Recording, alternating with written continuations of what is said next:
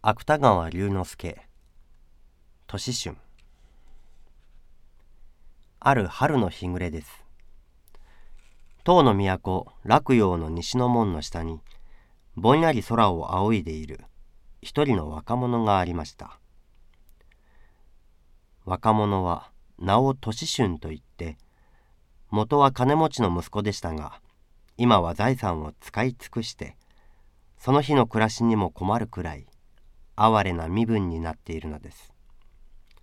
何しろその頃洛陽といえば天下に並ぶもののない繁盛を極めた都ですから往来にはまだしっきりなく人や車が通っていました。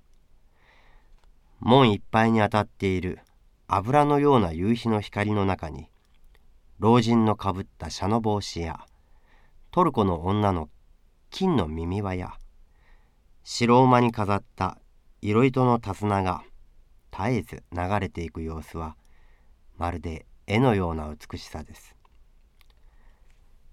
しかし年春は相変わらず門の壁に身を持たせてぼんやり空ばかり眺めていました。空にはもう細い月がうらうらとなびいた霞の中にまるで爪の跡かと思うほどかすかに白く浮かんでいるのです。日は暮れるし腹は減るしその上もうどこへ行っても止めてくれるところはなさそうだしこんな思いをして生きているくらいならいっそ川へでも身を投げて死んでしまった方がましかもしれない。年順は一人さっきからこんな取り留めもないことを思い巡らしていたのです。するとどこからやってきたか。突然彼の前へ足を止めた。片目すがめの老人があります。それが夕日の光を浴びて大きな影を門へ落とすとじっと年春の顔を見ながら「お前は何を考えているのだ」と王兵に言葉をかけました。私ですか？私は今夜寝るところもないのでどうしたものかと考えているのです。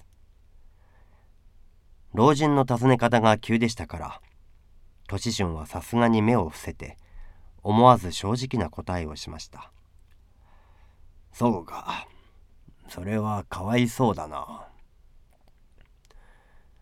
老人はしばらく何事か考えているようでしたがやがて往来に差している夕日の光を指さしながら「では俺がいいことを一つ教えてやろう。